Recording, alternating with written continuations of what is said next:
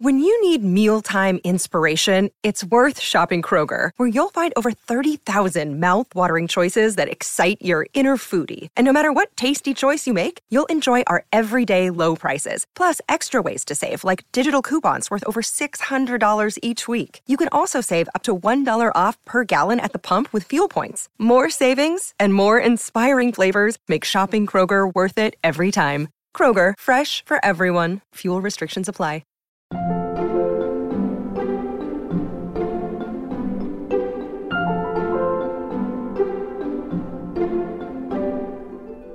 I have a lot of hats.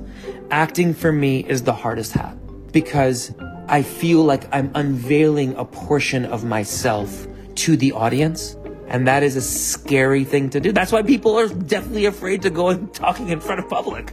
You know, Right. they don't want to reveal that shit.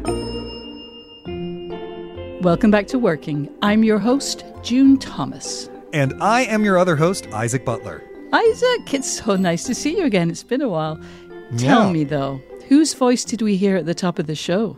Well, we heard the voice of Arian Moayed, an actor who's probably best known for playing Stewy on Succession, a role which recently garnered him an Emmy nomination. I like weird sex. I like bad drugs. I'm a very complicated individual. Excellent. And what drew you to speak with Arian right now? Well, I've known him for a really long time. I directed Arian in a play in 2005, Ooh, I think, uh, and his theater company Waterwell, which you'll hear us talk about in the show. Uh, one of the members was a really good friend of mine and the roommate of a playwright I worked with all the time, and you know, blah blah blah blah blah. It's a small world, off off Broadway theater, you know. So what's nice is over the last almost 20 years, I, I've really gotten to see his career take off from afar, and you know, this year he was in the final season of Succession. He was also the lead uh, opposite Jessica Chastain in the recent Broadway revival of A Doll's House. And he's also uh, really great in Nicole Holofcener's new movie, You Hurt My Feelings. And so, with that trifecta, right, a great performance in TV and on Broadway and on film, I just thought it would be really great to talk to him and, you know, see what he has to say. Yeah, no kidding. We should also note that this interview was recorded before the SAG AFTRA, that's the Actors Union, went on strike, right? Yeah, yeah. I want to be very clear about this. This interview was recorded on June 15th, which is prior to the beginning of the strike. I am a proud union member. I would never cross a picket line, and I would never suborn uh, the crossing of a picket line. So this is A OK. We double checked it. It's fine. Awesome. And Isaac, Arian, I believe, mentions a couple of names that some listeners might not be familiar with Tom and Amy. Who was he referring to? You mean you don't know Tom and Amy, June? I mean, I know a Tom and Amy. but- Yeah, exactly. So Amy is Amy Herzog, the Pulitzer nominated playwright who wrote the new adaptation of A Doll's House. And it's in a very contemporary idiom. You know, when you think of Ibsen, you probably think of a lot of verbiage. This is like, Yes. you know, it was two hours, no intermission in a Whoa. contemporary idiom. Um, Tom Ridgely is the co founder of the company Waterwell. Uh, the two of them, Tom and Arian, went to college together and he was also the director of their plays until he took over Shakespeare Festival St. Louis, where he is oh. still the artistic director today. Wow. Well, I am extremely excited to hear this interview, but I believe that you have an extra segment exclusively for the ears of Slate Plus members. What will they hear? Well, I have a feeling we have a lot of succession heads out there in uh, the working listenership uh, population who may be mourning the end of the show. So Ari and I talk a bit about it, about the tone and atmosphere, and how he kind of figured out the style when he was first working on the show. Because right, he was in the, I think he's in the second episode, so none of it had aired, so no one really knew what it was, and so it's about what that experience is like as a young actor. Oh, do not miss that. If you're a member of Slate Plus, you'll hear it at the end of the episode. If you aren't, it's super easy to join. As a Slate Plus member, you get to hear extra segments on this show and others, such as The Waves and Culture Gabfest. You'll get bonus episodes of podcasts like Big Mood, Little Mood, and Slow Burn. And of course, you will never ever hit a paywall on the slate.com site. So to learn more, go to slate.com slash working plus. All right, let's hear Isaac's conversation with Arian Moayed.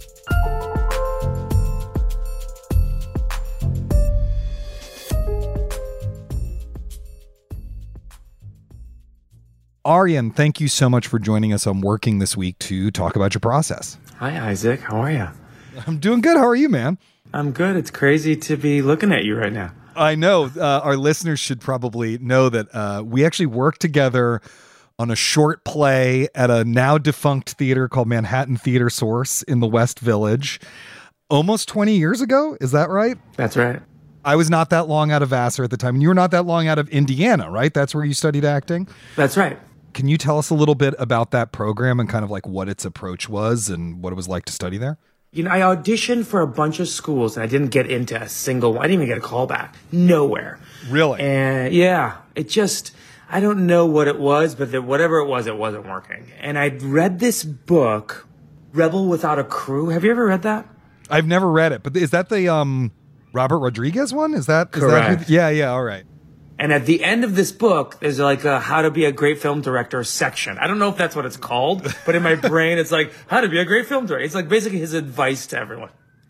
And somewhere in there, he mentions that to be like a great film director, you have to do a ton of bad movies. Huh. And then at the same time, I read Mamet wrote that book of like little like true and false or something True, like that. yeah, true and false heresies like for the actor or something That's like that. That's what yeah, it yeah. is. You would know. You would know. And I didn't understand 90% of what he was talking about. I was 8, 17, 18 years old. Right. But one thing that he's like to do acting, you got to just keep doing it. And I hadn't gotten into any schools, and I'm driving down to Indiana University to come and see, like, if I'm going to go here. This is the only school that's accepted me, by the way, FYI. But I'm going to pretend or something. And I met with Charles Railsback, and I asked him, how many shows can I do here? And he says, as many as you want. And that was, that was to me Indiana University's training program.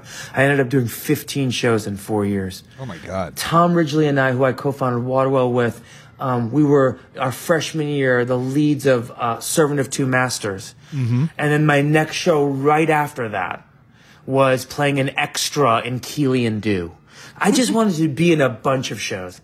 And then at the program, someone was teaching Meisner, someone was teaching Stanislavski, someone was, it was a hodgepodge of stuff. You know, you had a voice, someone was doing Linklater, someone was doing Uta Hagen. Like, it was just like a hodgepodge of things. And, and, and I took what I took out of it. You, you know, the one, the pieces that I liked, I just stole it. I just was like, yeah, that's, I'll take that. What, You know? what are the pieces of that that you found particularly useful? I think repetition was such a big idea to me. Again, it kind of goes back into the doing, I think. Right. I love being in those rooms that rep- that you just kept on going after a scene over and over and over again. What- You're talking about the Meisner repetition Meisner exercises repetition. where you're repeating the lines back and forth, and then somehow, though, like a whole scene kind of evolves out of that. Yeah, yeah, Yeah. Or somehow the emotion evolves Mm-hmm. to the thing that it needs to be. That uncomfortable, sticky, you know, 20 year old, like, I don't know what this is feeling. Yeah, totally. I love that. I just love that, you know. And then, and along the way, Tom and I really kind of started studying our own shit. To be real with you, we we started Right. we started reading Meyerhold.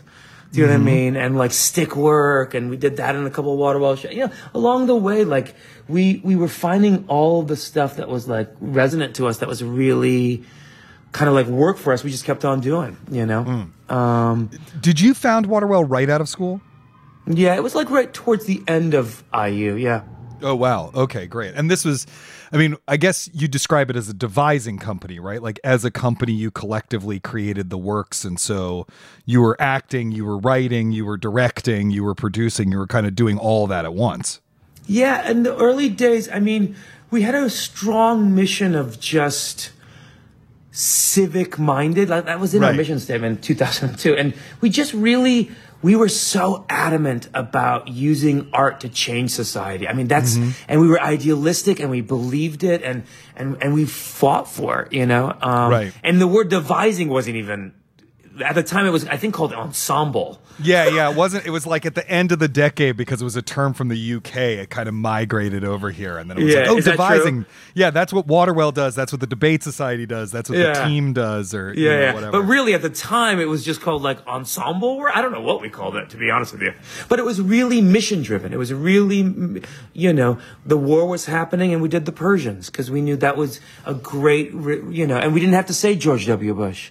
Right. You know, as close as the Persians about a, a, a, a the son of a king who wants to make his dad proud, so he fights a dumbass war, and all of his people die. Right. You know. Yeah. We didn't have to say George W. Bush, what the fuck are you doing? It was just the play. You know. Right. I think that was the first show of Waterwell's I saw.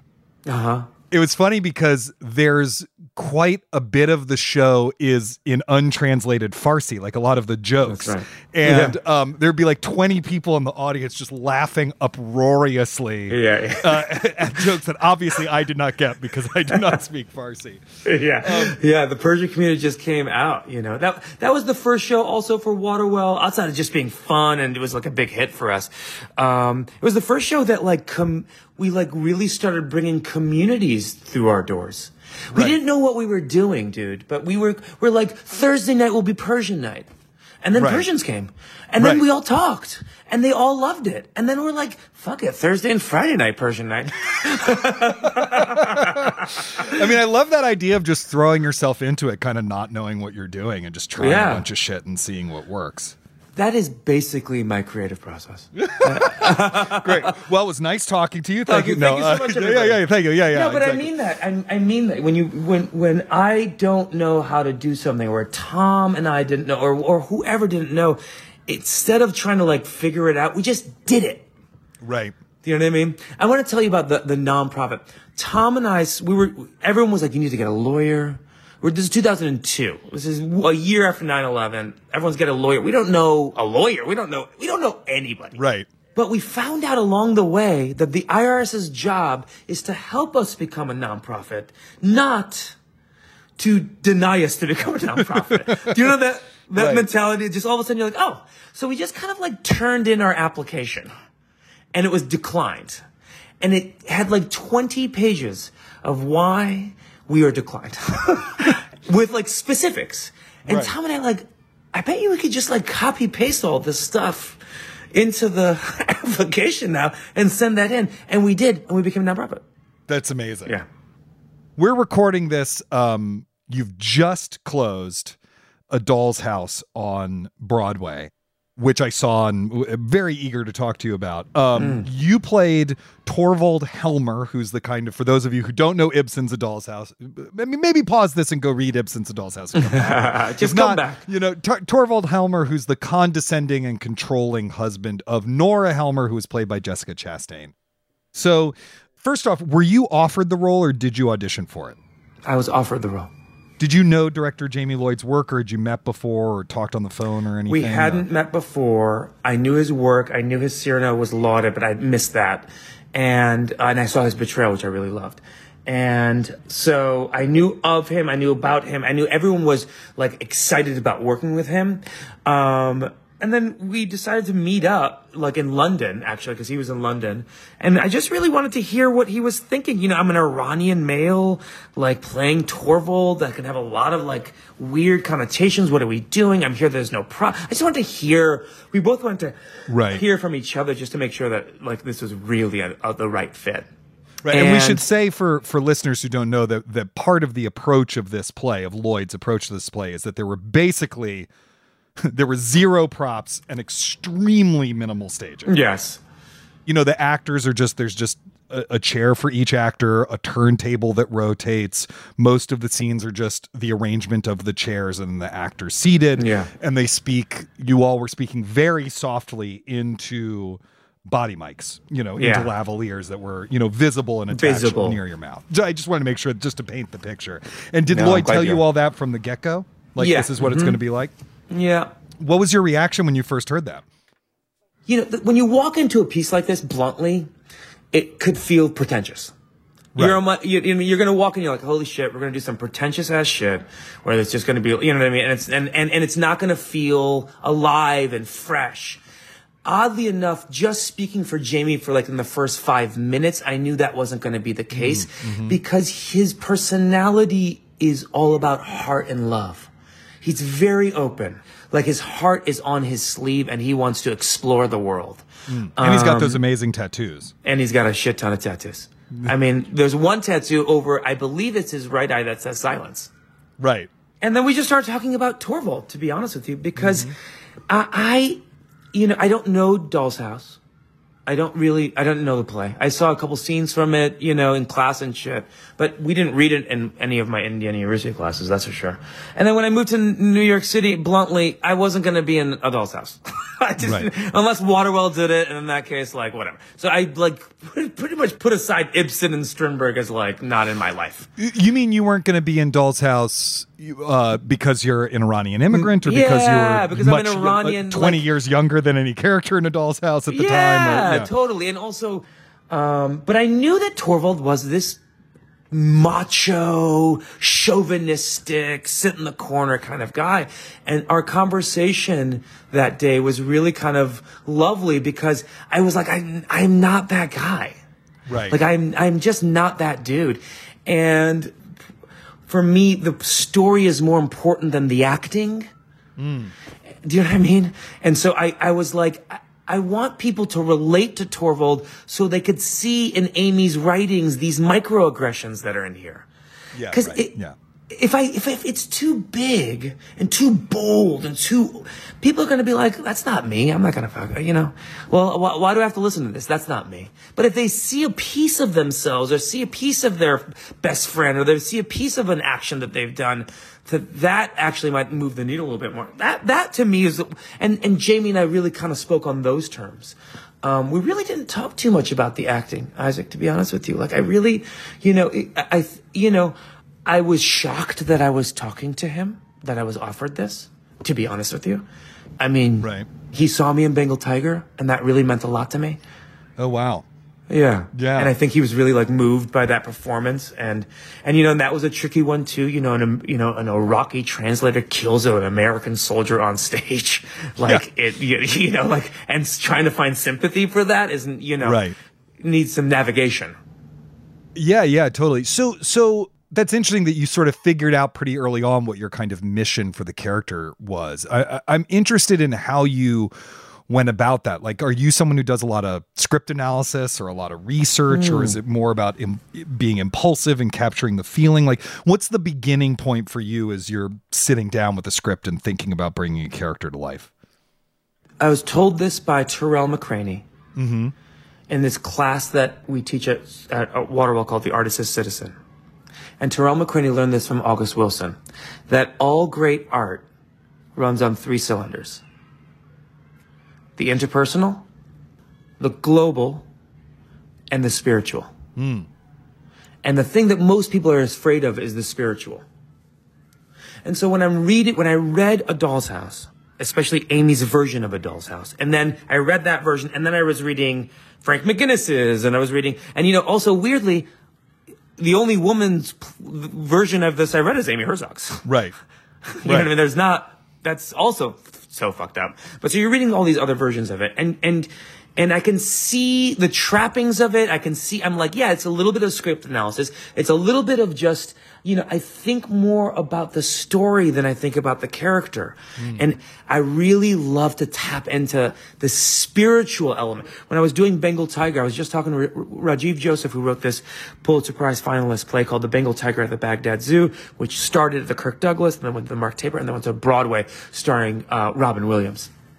And Rajiv was just telling me there's a moment in Bengal Tiger where the character of Musa, the one I play, is fighting for his life with this soldier, and he and then he exclaims, "I am an artist."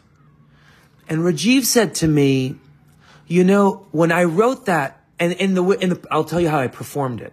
I said it twice with an exclamation point, loud, emphatic, and like with pain. I was trying to go for."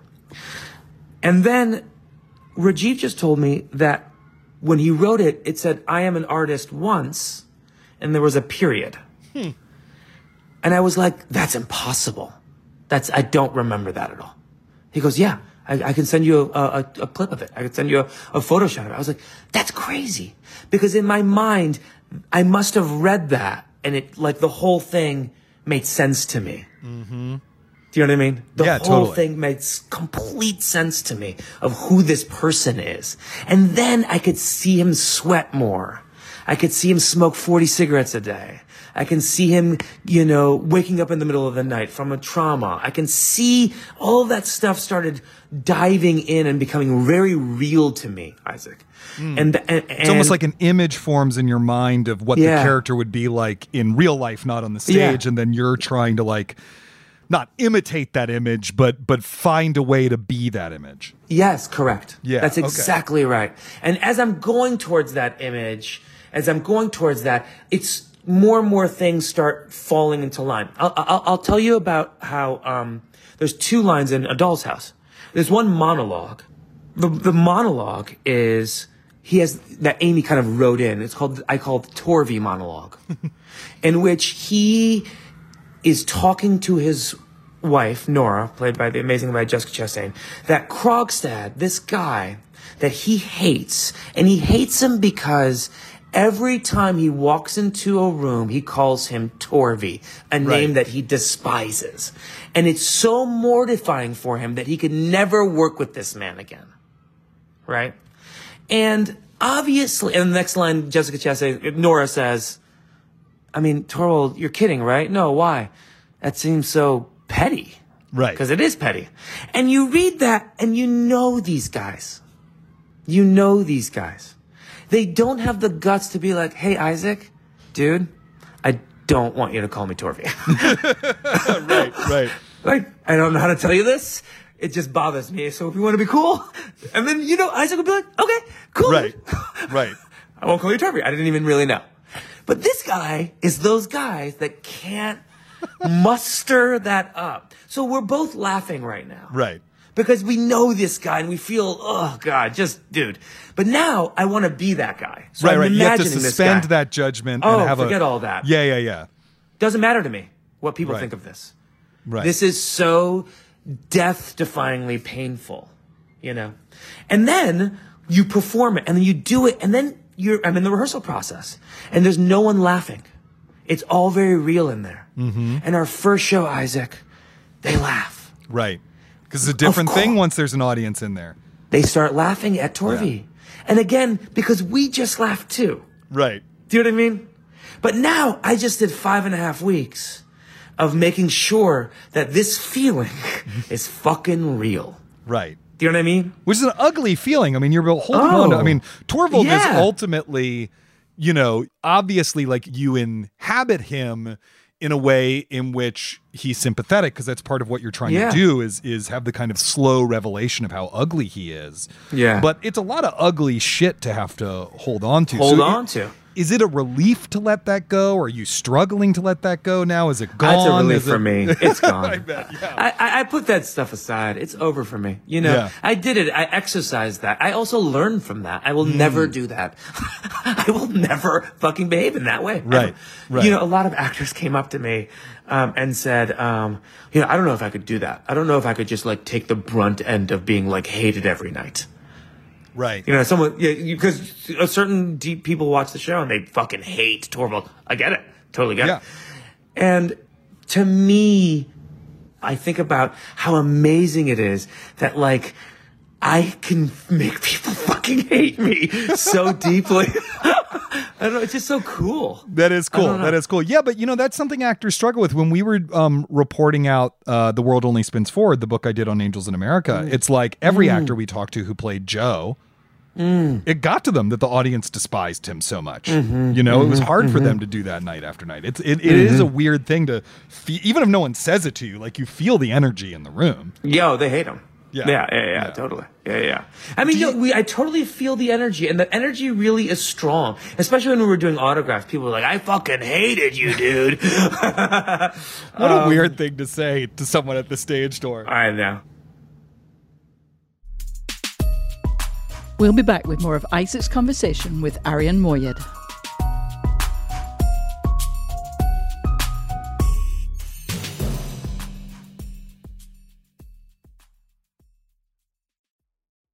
What's the best way to learn a language? Immersion, living where the language is spoken and using it every day in everyday situations. But if that's not on the cards this year, you can still learn a language the second best way, and that's with Babbel. I've used apps in the past to learn new languages, but when I came across Babbel, I wondered if it could help me refresh my knowledge of a language I once spoke well, but was now a little bit or quite a lot rusty. I have to say, I was impressed. The advanced lessons were really useful, tips and idioms that can help with in depth conversations on topics that I can actually imagine chatting about. Babbel's quick 10-minute lessons are handcrafted by over 200 language experts to help you start speaking a new language in as little as 3 weeks. Babbel is designed by real people for real conversations, and the tips and tools are approachable, accessible, rooted in real-life situations and delivered with conversation-based teaching so you're ready to practice what you've learned in the real world. What's more, all of Babbel's 14 award-winning language courses are backed by their 20-day money-back guarantee. Here's a special limited time deal for working listeners. Right now, get up to 60% off your Babbel subscription, but only for working listeners at babbel.com slash working. Get up to 60% off at babbel.com slash working, spelled B-A-B-B-E-L dot com slash working. Rules and restrictions may apply. This episode is brought to you by Shopify. Whether you're selling a little or a lot, Shopify helps you do your thing, however you cha-ching. From the launch your online shop stage, all the way to the we just hit a million orders stage. No matter what stage you're in, Shopify's there to help you grow. Sign up for a $1 per month trial period at shopify.com slash special offer, all lowercase. That's shopify.com slash special offer.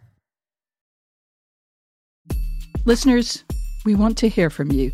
Every other Thursday on Working Overtime, we answer listener questions. And so we would love to receive yours.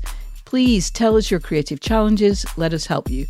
Drop us a line at working at slate.com, or you can even send a voice memo to that address. That would be lovely. Or give us a ring at 304 933 WORK and leave a message. And if you're enjoying this episode, don't forget to subscribe to Working wherever you get your podcasts. Now let's return to Isaac's conversation with Arian Moayed.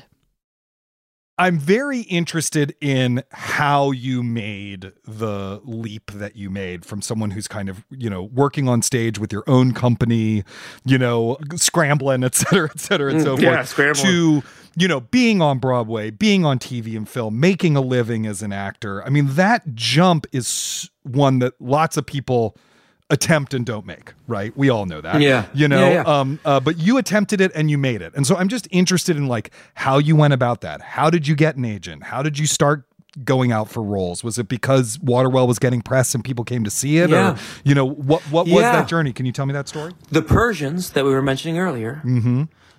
got a New York Times rave, I remember that. Yeah.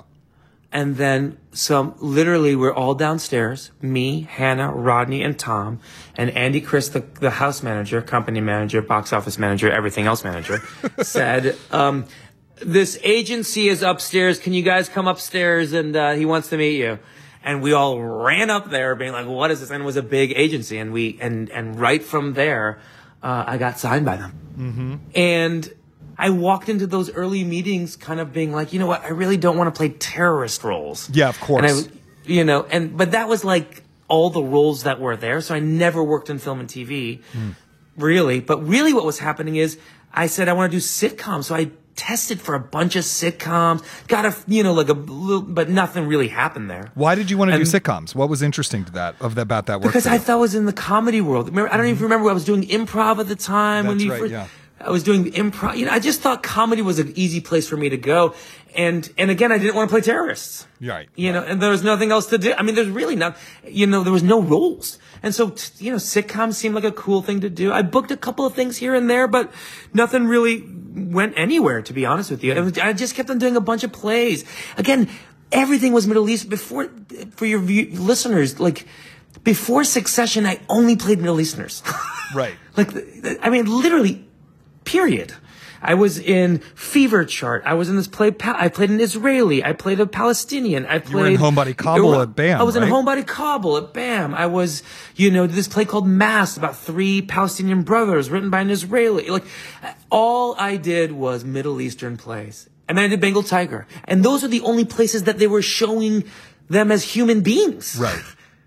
You know what I mean? I mean, the theater was the only place that's like, oh no, this is a fully dimensional character. Or they'd at least listen to me because of the years of Waterwell and creating our own shit. Like, you know, listen to me to be like, hey, yeah, maybe I'll try a little bit of that, you know? Mm-hmm. And then what happened was, um, I got dropped by my agents Really? after I was nominated for a Tony Award. For Bengal Tiger. Yeah. And then they dropped you. Yes. Did they say why? I didn't make enough money. Oh, fuck me. Okay, wow. I also had a four month old Right. and a two year old. right. I'd been living on this is year four of unemployment checks. You know what I mean? It was just a rough go, dude. We were just struggling. And now all of a sudden I'm dropped. And not only was it demoralizing, it just broke me. It just crushed me. Because not only that, I also hired, everyone's like, you gotta hire a publicist. So I hired this top tier publicist, but I didn't, I couldn't afford it. And so I Right. owed them money still. It was just like, everything was downhill, downhill, downhill. And really what, what came out of that, honestly, like very, very low point was, um, I stopped putting my faith in agents. I started thinking about them in a different way. I thought of them as middlemen. I don't even have an agent right now. Really? The reason why agents get 10% is because they're doing 10% of the work. Focus on the 90. Focus Right. on the 90. And that, when, when I got dropped after Bengal Tiger, right after being nominated, I literally was like, you know what? I'm going to focus on the 90. Mm. And, and the moment that that happened, even though I was saying no to terrorist roles prior to that, the, I, I was now even more emboldened to be like, you know what? No, no to that too. I'm not, I'm not, and, and we were broke, but I was getting more and more agency and more and more oomph. And, and, and along the way, anyone that said no to anything that we were thinking about, with Waterwell, Accidental Wolf, any of it, I was just like, fuck it, we're doing it ourselves anyway. And that was the process for me. It was just like, I'm just going to push through. And that gave me so much confidence, you know? And along the way, it just dawned on me that I have ownership over my craft. Mm-hmm. And though I was broke, I was doing better work.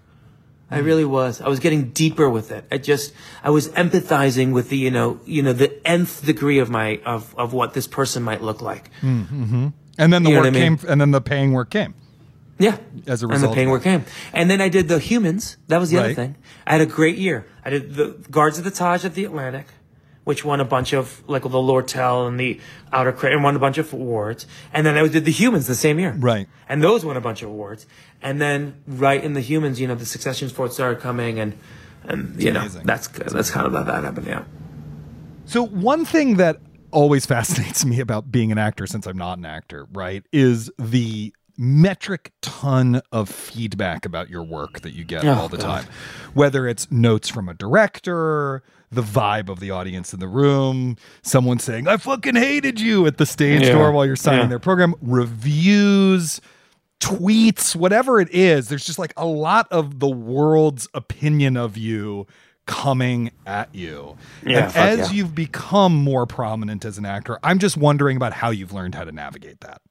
it's tricky. You know, I, I'm just going to talk about Doll's House because Sure. that's the most immediate thing. And every night there was a reaction, you know, and and our job in doing a Doll's House was to tell the the most honest truths that we can with regards to what this might actually look like if this was a real thing, right? Mm-hmm. Like that's basically what we were going after.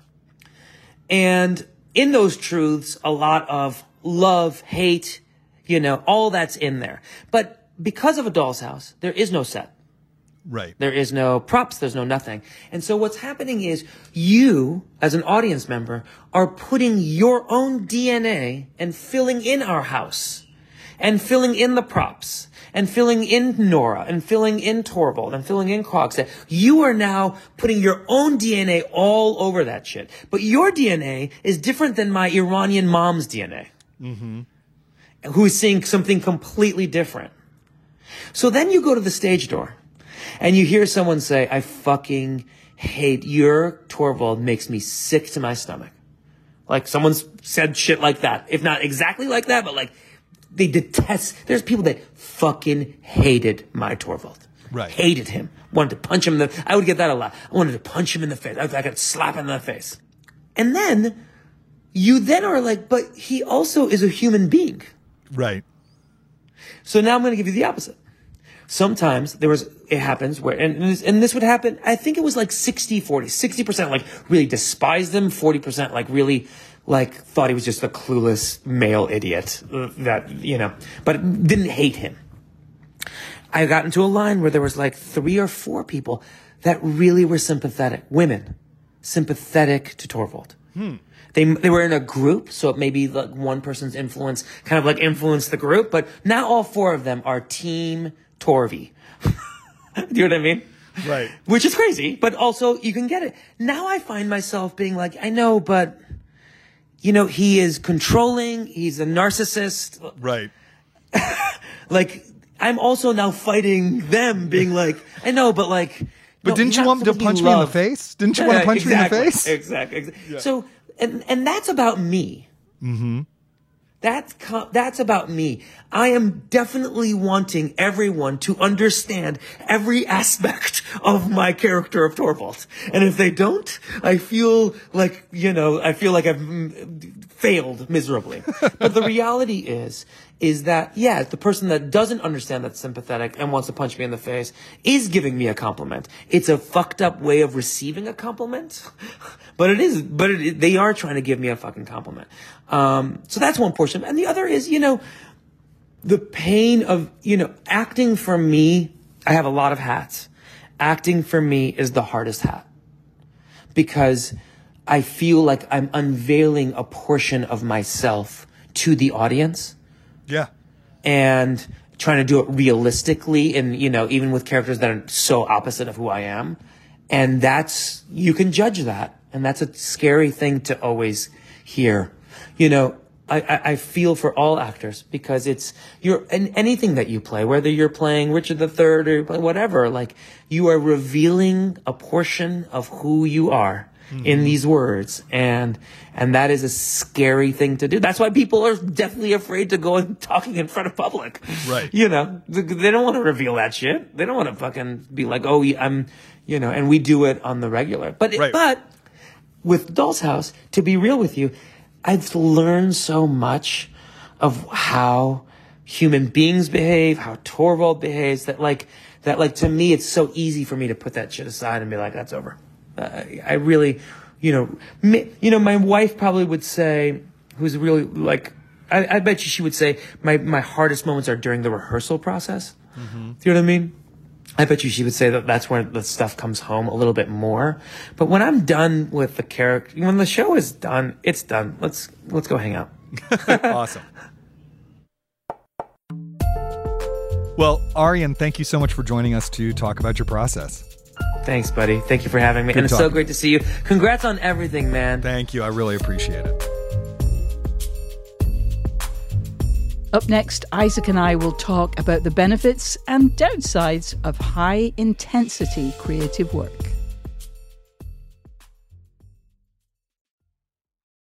Your brain needs support, and new OLLY Brainy Chews are a delightful way to take care of your cognitive health.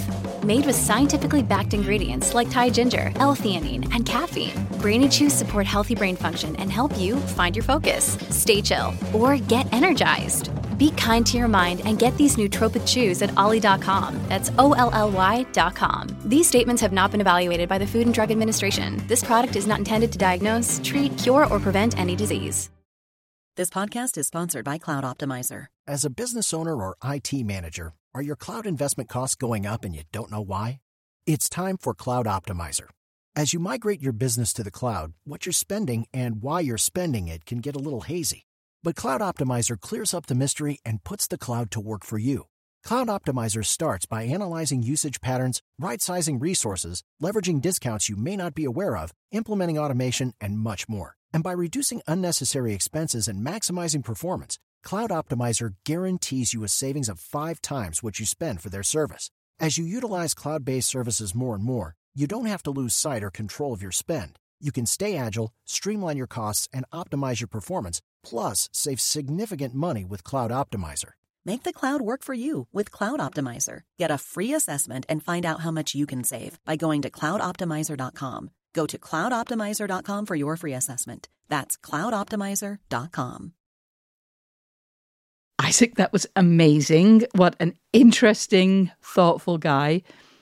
I was really struck by Arian's story of not getting into acting schools, but then being happy that he did get into Indiana because they gave him the opportunity to do a ton of shows. And I sense from your response that 15 shows in four years really is a lot. That kind of learning by doing and doing really quickly really suits some people and it drives others away, which is maybe a good thing because they learn early on the reality of a profession or a vocation. Maybe it isn't what they thought. But Arian really learned a lot by just trying stuff, riffing, repeating. What's your response to that? Do it as much as you can approach to work and art. Well, first of all, let me say, yeah, I think 15 shows in four years is a lot. Uh, I basically neglected all of my schoolwork to do as much theater as possible in college. And I think I did like 12 or 13 shows. You know, wow. there was one semester where I did three shows and, and, and it nearly killed me, but that wasn't really what you were asking about. Uh, enough about me. Uh, you know, I do love the do as much as possible approach in your early career anyway. You know, when you're mm. thinking like, whenever it comes to you that you might want to do something as your real career or passion for your life, your vocation or whatever. And that could be when you're in high school, that could be when you're in your 50s. You know, I, I don't mm-hmm. actually think the age part of it matters. It's at the beginning. I just think you want to do as much in that field as possible. Yeah. Get the reps in, try a bunch of different roles, try a bunch of different styles, make yourself useful, meet a lot of people, and work, work, work, work, work. Mm. If I could go back, and tell young me one thing, it would probably be like, you actually don't know anything. So just keep working as much and as often as possible. Yeah, and uh, what you said about meeting as many people as possible, that really makes a ton of sense too. Yeah, you know, we tend to cast aspersions on the social aspects of the creative businesses. You know, it's not what you know, it's who you know, or whatever. Mm. But I don't know a single profession in which knowing people in your field is a negative thing yeah, or isn't yeah. going to help you both creatively and in your career. You yeah. should just you need to know a lot of people. It is part of being a doctor. You know, it's part of being a, a, a journalist. It started being mm. a plumber. It's like you want to know people in your field. It, it, um, uh, some of that's careerist, some of that's so you have friends who know the same struggles that you do, and and some of that's just you're going to learn a lot. You know. Yeah. Yeah, for sure. And, you know, just to interject here that while the topic of this episode is not the actors' strike, it does seem worth mentioning that there are many reasons why actors want to act and writers want to write, and getting paid is a significant one, but it's not the only one. By choosing to withdraw their labor because they're fighting for a fair contract, actors are also depriving themselves of those reps, yeah. the opportunity to explore their talent and do the work that they love. Yes, absolutely. You know, it's interesting. Uh, my my last book, The Method: How the 20th mm. Century Learned to Act, uh, the last third of that book is mostly about the Actors Studio. And the story behind the founding of the Actors Studio is that Cheryl Crawford, Elia Kazan, and Bobby Lewis started it so that actors would have a kind of gymnasium mm. for acting, for their mm. craft that they could, you know, work out in in between plays. Because all they were doing in between plays is hanging out at a diner and waiting by the payphone for their agent to call with an audition, oh, literally. And so, yeah. you know, that tells you something about in order to practice the craft of acting, you have to have a bunch of people in a room together, you know? Yeah. And so if you're yeah. voluntarily like, nope, actually, we're not doing that, and we're all agreeing we're not going to do that, it really uh, can hurt your craft on some level. And mm-hmm. also, like people in all sorts of other professions, actors and writers gain some amount of dignity and self definition from the work we do, right? Mm-hmm, mm-hmm. And um, deliberately depriving yourself of that thing that really shapes your life is emotionally a, a, complicated thing. At least from talking to my friends who are on strike right now, that's that's what it seems like. Wow. Okay. Just listening to Arian, I understood why he is a start your own company kind of guy. He has opinions and he clearly lives his politics, even if that costs him roles and money. He will not play terrorist roles, even though, as an Iranian immigrant, those are parts that casting agents would surely be very happy to put him in. So yeah. rather than waiting to be cast, he and some like minded collaborators created a company to do their own mission driven thing. And of course, my mind goes right to that old, my dad's got a barn, let's put on a show cliche. But in the real world, doing your own thing is really hard. It's yeah. not an option that appeals to or suits everyone. And, you know, the level of difficulty varies depending on what your particular art form is. Isaac, are you a do it yourselfer? And additionally, what kinds of things should people think about before they try to form, you know, their own acting company or blog or record label or whatever mm. their art requires? I'm like half a DIY guy. I, I, I love the spirit of building your own thing. And I have gone to build my own thing several times and I have completely failed in, the, in the execution of it, with, with one exception, which is the the blog I had, which slowly transformed me into a writer. Oh. I, the way that I maintain that spirit is if there's a problem that needs to be solved, I'm probably just going to go and solve it myself. Yeah. I am probably not going to reach out to someone else. I am probably, you know, it's it's in the theater thing where it's like you see a floor that needs to be swept. It's like, well, go fucking sweep it. You know what I yeah, mean? Yeah, yeah. Um, but I do think it's also because of certain issues that I have to work on, which is that I don't like relying on other people, mm-hmm. and I find asking for help uh, incredibly challenging. Yeah. So the thing that I have actually had to work on over the past decade is not doing everything myself and actually asking people to do things that that need to be done so that I'm not doing everything all the time. Interesting.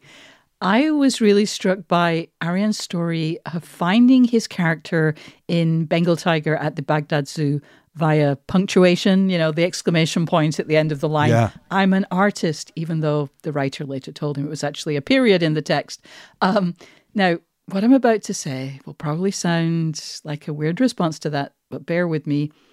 I enjoy accents, and I have found that the best way to kind of get an accent is to grab onto a very specific phrase or a sound from the accent to get into it. So, like for a South African, for a white South African accent, it would be a pin, as in, do you have a pin? A pin to heart with? Or for a Kiwi, it would be, like the weird way they pronounce the letter I, like fush and chips, or have you funished? So, in a weird way, I feel like I'm describing a version of the method, you know, using a phrase or a piece of punctuation to attach to something so you can summon it at will. Am I making any sense, Mr. Method? Yeah, I mean, that totally makes sense. Look, before an actor realizes a character, all that character is is blobs of ink on a piece of paper, right? they don't actually exist. They're not real. Um, but the text gives you a ton of clues about who they are. And in fact, one of the things you can do while the inspiration isn't flowing is to go back to the text and, you know, mine it for more and more clues about who the person is and, and the context of their life.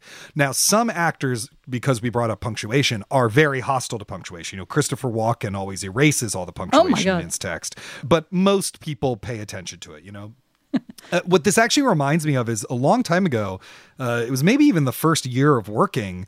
I did an interview with the wonderful choreographer Annie B. Parson, and she said she never gets creatively blocked because she focuses on small things. She's always focusing on and looking for small things. Mm. And I feel like what this all brings up is that there actually is always a little thing that you could be focusing on. Ah, there's always something to go to. Um, yeah. One last thing that this admittedly is something I was just thinking about thinking of his of Arian's acting. I I haven't seen him on stage, but my impression of him in Succession and also the late underrated Madam Secretary, which was positively law and orderish in its employment of excellent New York-based actors, was supported by something he said. So he's the kind of actor who makes audience members feel things, you know, to understand the emotions of what's happening on the screen. So in Succession, I was always a bit confused about who exactly Stewy was, whose friend was he, whose interest was he representing, what am I supposed to think about him? I never really knew, but it didn't matter because I always felt what he was conveying like oh he's freaking out kendall or he's reassuring shiv or he's confusing roman i knew what the the vibe was and being Right. able to set a vibe in whatever medium you're working that's an amazing talent Yeah, totally. I mean, Stewy is a very enigmatic character on purpose, right? Kendall yeah. should never be sure if he can trust him. And since Kendall is our primary point of view character, neither should we. But also, you know, if you watch the show, go back to it, you know, Stewy is usually the voice of reason. And even if he's a bit, you know, perverse and mischievous, and Mm. Yes. Kendall is a total lunatic. Like, if you did the show from Stewy's point of view, you'd probably see that, yes, he's out for himself and he has a very complicated relationship with this old friend of his. But that old friend of his is also constantly hatching grandiose schemes for no reason, right? Anyway, this is not a succession podcast, but uh, it brings me to an old acting adage is don't worry about what your character is feeling, worry about what your character wants the scene partner's character to feel, right? Don't worry about what you're doing. Worry about getting the other person to do something. Uh, you just constantly want to ask those kinds of questions that get you out of yourself and into the world of the scene. Um, And I think that's true of, of most creative endeavors, actually, right? Like you don't want to be thinking, is this paragraph I'm writing, are people going to think that it's well written or you Yes. know whatever but it's like what Yeah. effect do i actually want this paragraph to have? Um i think arian is exceptionally good at that. And Mm-hmm. and some of it just comes from who he is as a person. He's not an egotistical actor. He's not in it to be a star. He's not in it because he needs love. You know what i mean? He's in it to connect to something true in the world. Yeah. Well, Arian, we love your work, and listeners, we love you for listening. We hope you've enjoyed this episode. If you have, remember to subscribe to Working wherever you get your podcasts. That way, you will never miss an episode. And just a reminder that by joining Slate Plus, you'll get ad free podcasts, extra segments on shows like Slow Burn and Big Mood, Little Mood, and you'll never hit a paywall on the Slate site. To learn more, go to slate.com slash working plus. Thank you to Arian Moayed and to our amazing producers, Cameron Drews and Kevin Bendis. We'll be back next week with June's conversation with the amazing playwright Madeleine George, who wrote the script for Audible.com's audio version of Alison Bechdel's Dykes to Watch Out For. Until then, get back to work.